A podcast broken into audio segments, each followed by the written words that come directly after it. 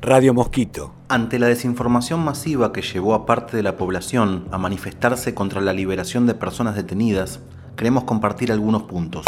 Ante el avance del COVID-19, es necesario reducir el riesgo de expansión. Descomprimir las cárceles es clave para evitar un desastre humanitario. Cada pedido de libertad domiciliaria se analiza individualmente. Solo se contempla a personas en situación de riesgo, personas con penas cortas por delitos no violentos y próximas a agotar la condena, personas con prisión preventiva por delitos no violentos.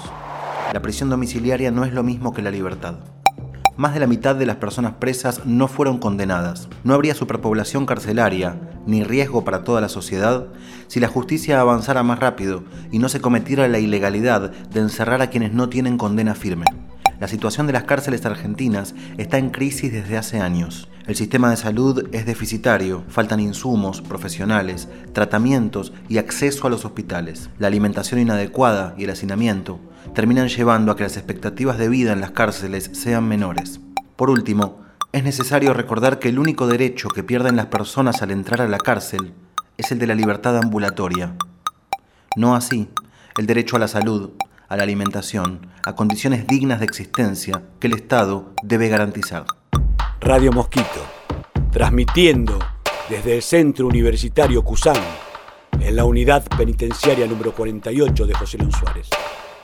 Hola, un saludo para todos los queridos oyentes de acá de Radio Mosquito. La palabra es libertad.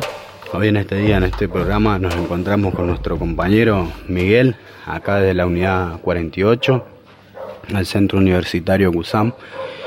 Y bueno, quiero dejarlo acá Miguel que, se presente y que cuente quién es él un poco.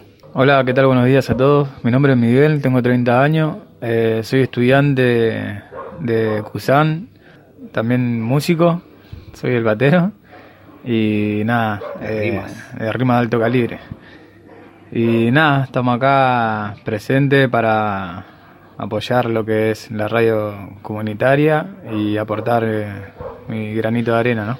Bueno, Miguel, quería que le cuentes más o menos cuál es tu estado y cómo estás vos pasando esta cuarentena y, y que lo cuentes vos de tu punto de vista.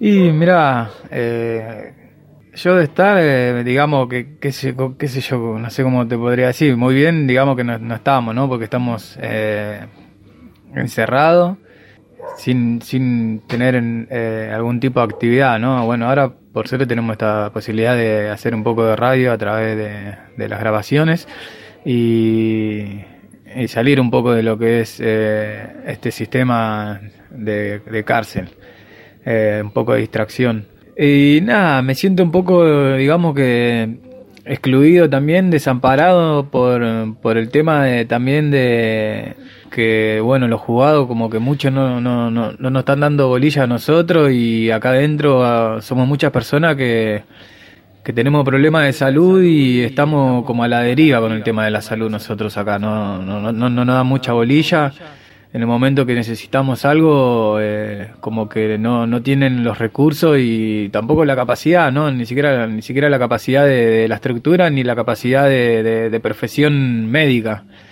Y es un tema complicado eso porque acá como que nosotros también somos personas, somos seres humanos y esa atención no la tenemos. Búscanos como Kusan en Instagram o en Facebook. Y es difícil sobrellevar todas esas cosas porque a uno como que lo carga también al saber eh, qué va a pasar con nosotros. Y con el tema también del tema judicial, como que lo dejaron a la, deriva y eh, hay muchas personas que, que, estamos a punto de irnos, que quedó todo en la nada, no, no tenemos respuesta, no tenemos resolución y es complicado sobrellevar todas esas cosas. Eh, estaría bueno que le comentes también a la gente las complicaciones de salud que tenés vos y, bueno, el tiempo de detención que estás llevando. Bueno, yo el problema, el problema de salud que tengo eh, son varios. no, es uno solo, son varios. Yo camino con dos muletas, eh, soy discapacitado motriz. Eh, una pierna no la utilizo y además de caminar con la muleta eh, solamente puedo apoyar una sola pierna porque una pierna eh, tengo un acortamiento de fémur que, que no, no, no hace apoyo al, piso.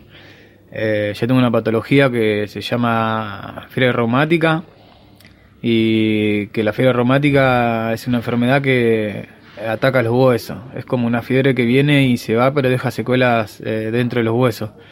Y no, solo, no solamente que me atacó los huesos, sino que también me atacó la vista, que además de ser eh, discapacitado motriz, eh, también soy discapacitado visual.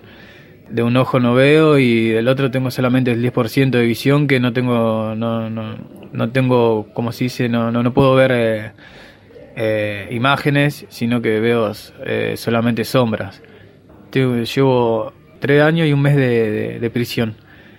Y en todo el tiempo que estuve acá adentro eh, fue difícil sobrellevar todo esto. Radio Mosquito, incluyendo a todos en la posibilidad de transformar. Unos días después de esta conversación con Miguel, Mariano, el que hace las preguntas, salió en libertad.